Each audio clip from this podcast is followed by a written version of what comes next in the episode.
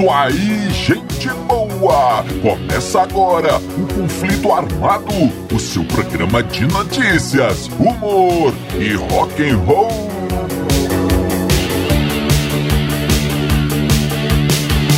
E vamos para as manchetes de hoje. A história de quando Dave Bowie foi banido da TV. Neil Young versus Bonovox. A música está perdendo a humanidade. Os Dez Mandamentos da Guitarra, parte 1. Tudo isso e muito mais no conflito armado que começa agora. Eu sou Bob Macieira e aqui comigo no estúdio, meu arqui-rival e melhor amigo Crânio. Tudo bem, Crânio? Tudo bem, Bob? Saudações, caros ouvintes. Tamo junto no rock. Tamo junto no rock, Crânio. E sem mais delongas, vamos ao nosso primeiro assunto.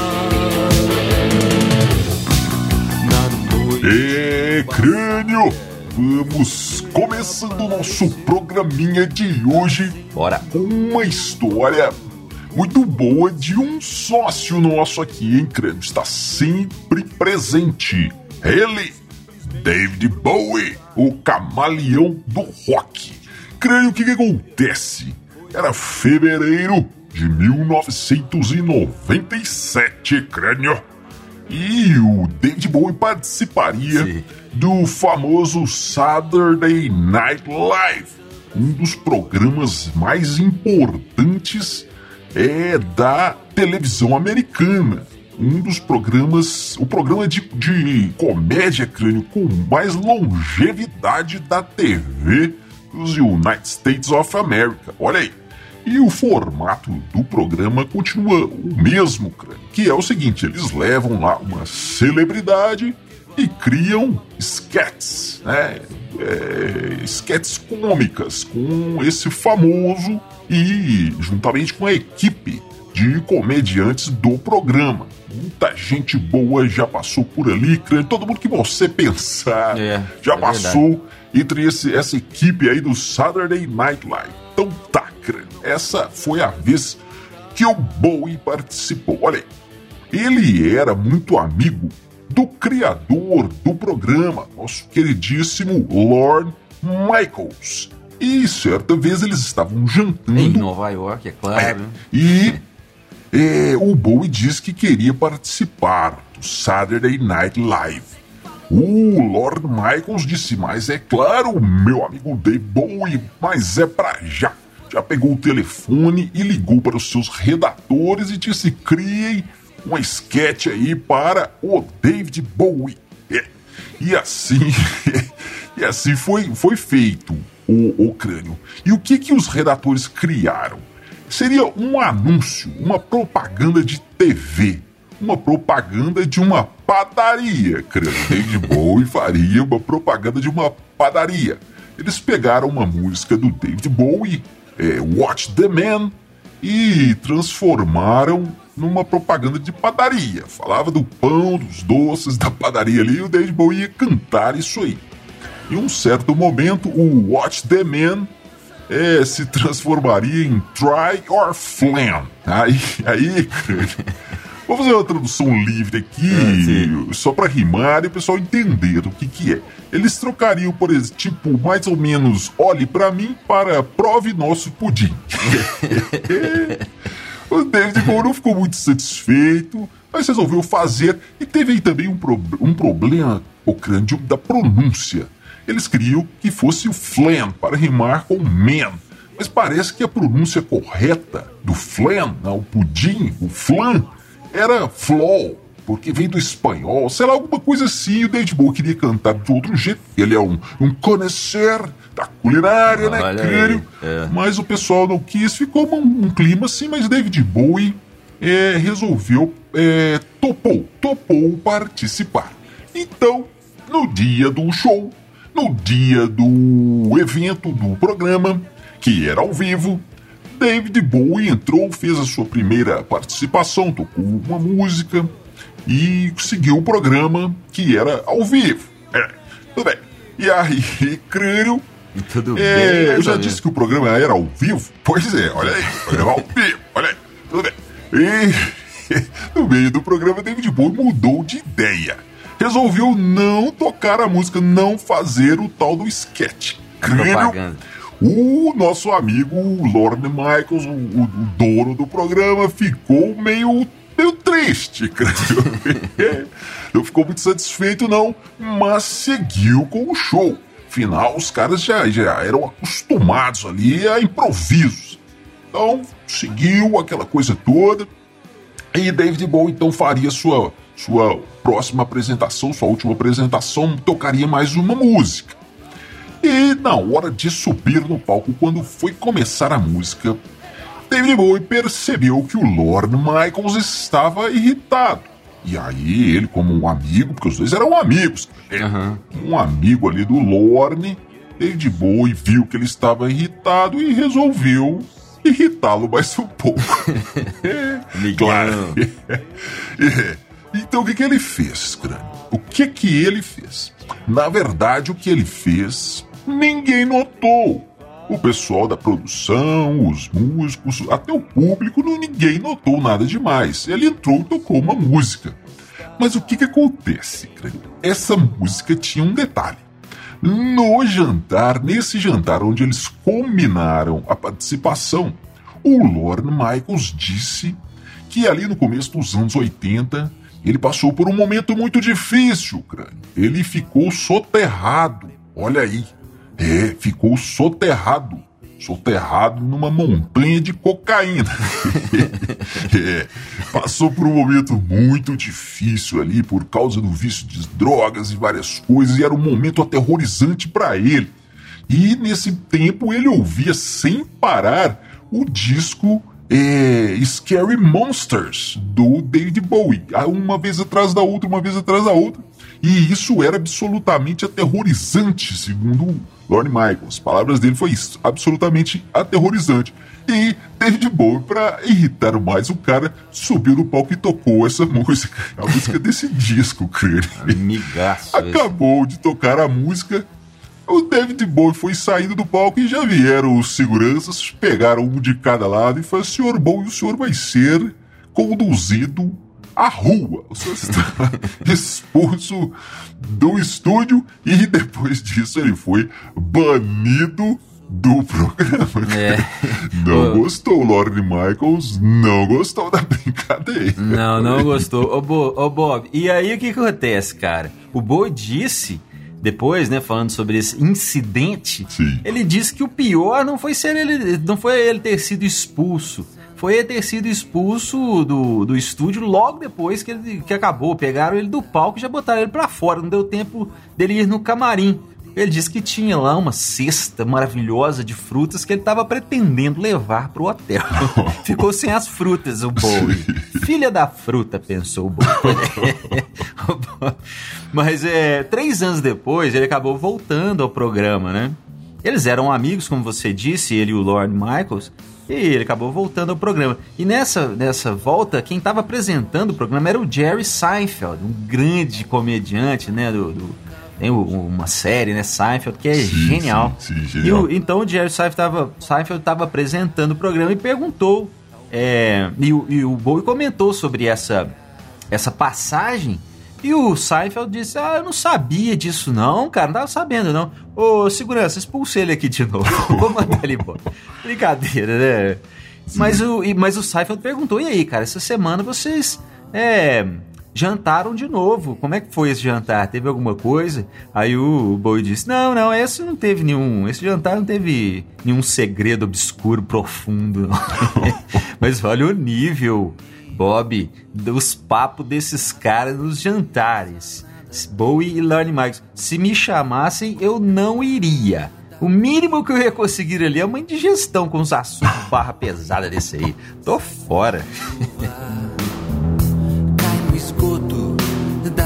E, caro ouvinte, você já conhece as nossas redes sociais? Estamos no Instagram, Facebook YouTube. É só só procurar os Dillions que você nos encontra. E agora também, caro ouvinte, temos o Pix. Se você quiser fazer uma doação aí para contribuir com o nosso trabalho, qualquer quantia é muito bem-vinda.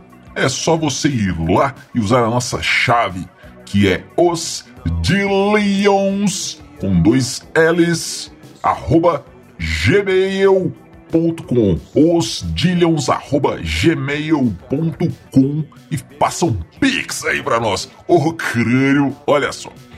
2002. Neil Young é um dos mais prolíficos, é, é, que tem mais músicas, mais criativos artistas de todos os tempos.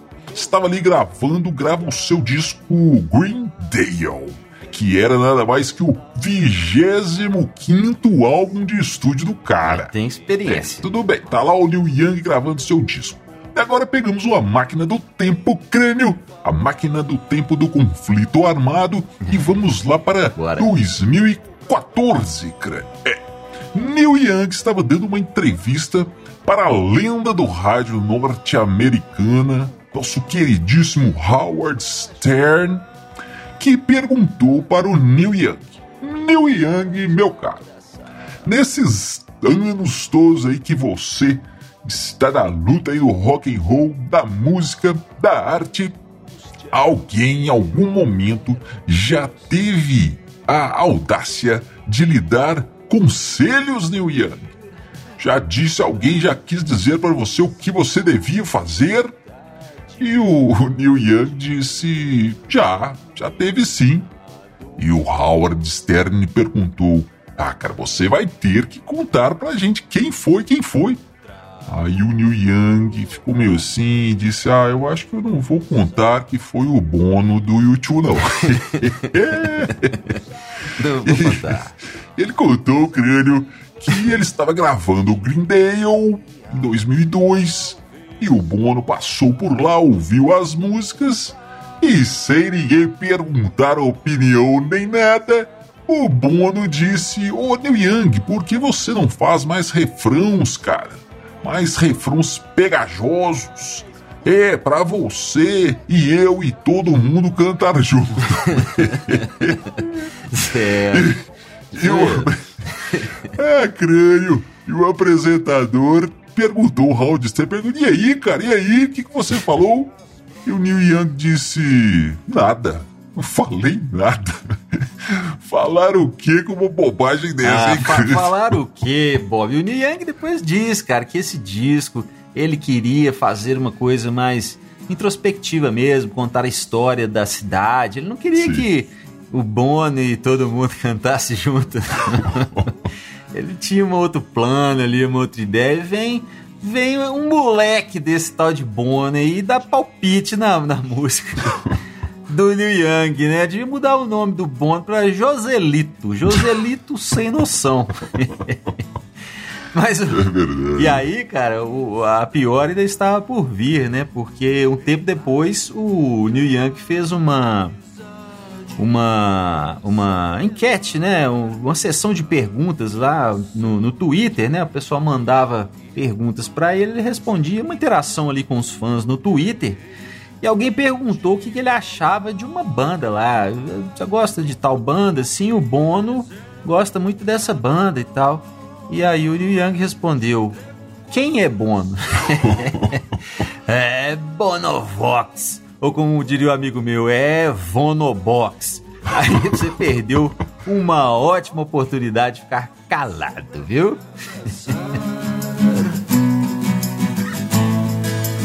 O crânio, olha só!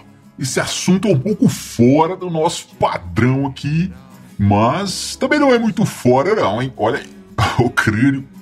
Brian Eno, o grande produtor, compositor, que já trabalhou aí com David Bowie, Talking Heads, Divo, enfim, se fosse listar aqui ia ficar quatro programas só falando com quem o Brian Eno já trabalhou. O crânio, um dos grandes gênios, dos caras mais inovadores da música de todos os tempos, foi, foi questionado aí o que, que está acontecendo com a música hoje em dia. A música moderna está perdendo a humanidade, Brian Eno. E ele disse o seguinte, cara, que o problema é a facilidade de se manipular as coisas.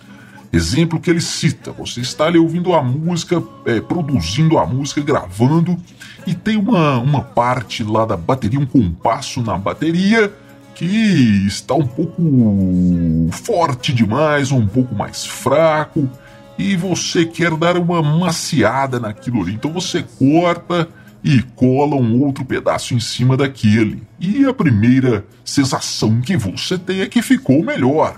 Então você faz isso com o outro também, e com mais um, e com a guitarra, e com o baixo, e vai colando, e vai recortando, e cola daqui, e cola dali. É. E no final das contas, a você tem é, é a música toda recortada e colada para, para ter esse, essa sensação de maciez crânio, essa sensação igualitária, como se tudo fosse tocado certinho, sem nenhum erro, sem nenhuma dinâmica ali para mais, para menos, tudo, tudo comprimido, tudo amassado e tudo parecendo que saiu de uma linha de produção, é, é por aí mesmo? É por, é por aí, Bob.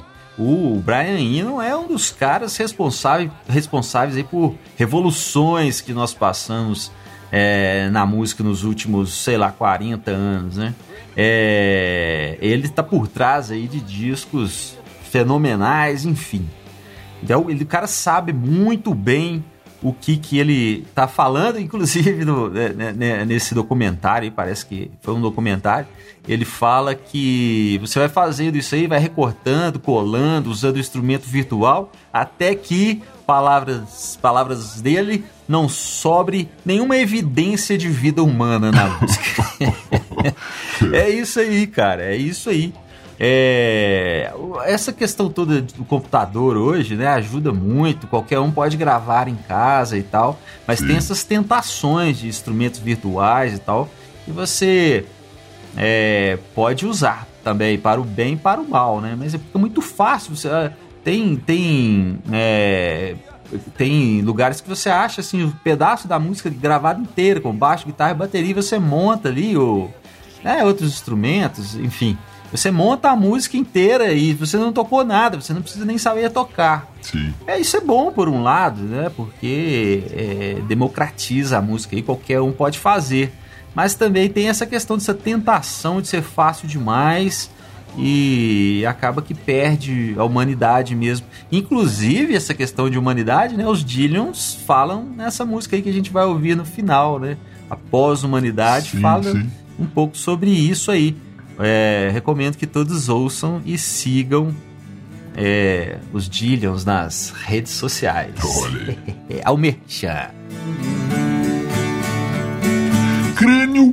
E agora nós vamos começar uma série aqui no Conflito Armado. A primeira série, série do Conflito Armado. O que, que acontece?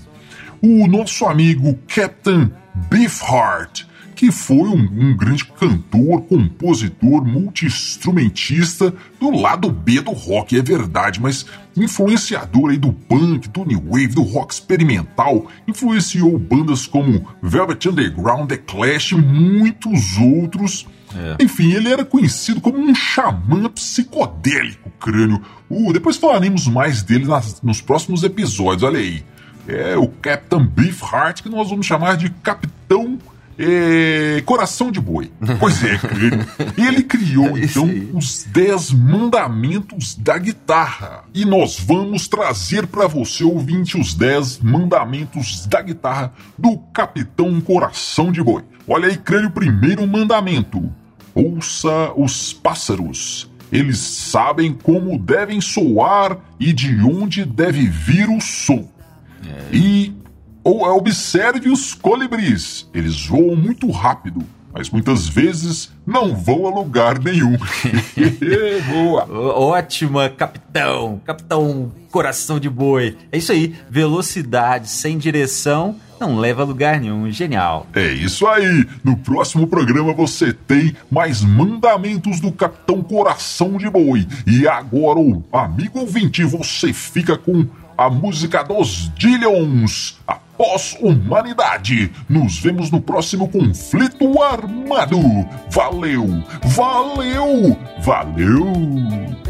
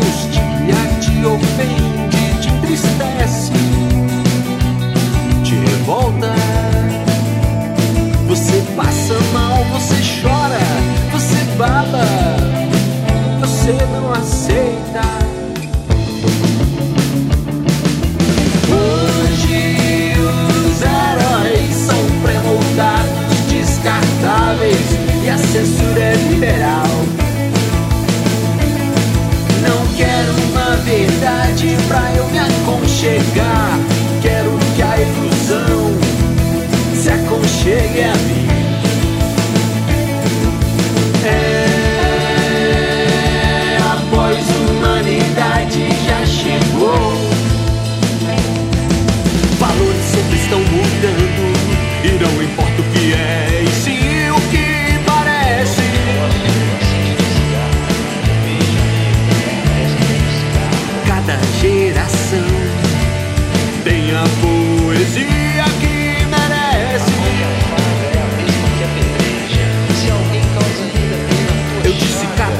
coração. Tem amor.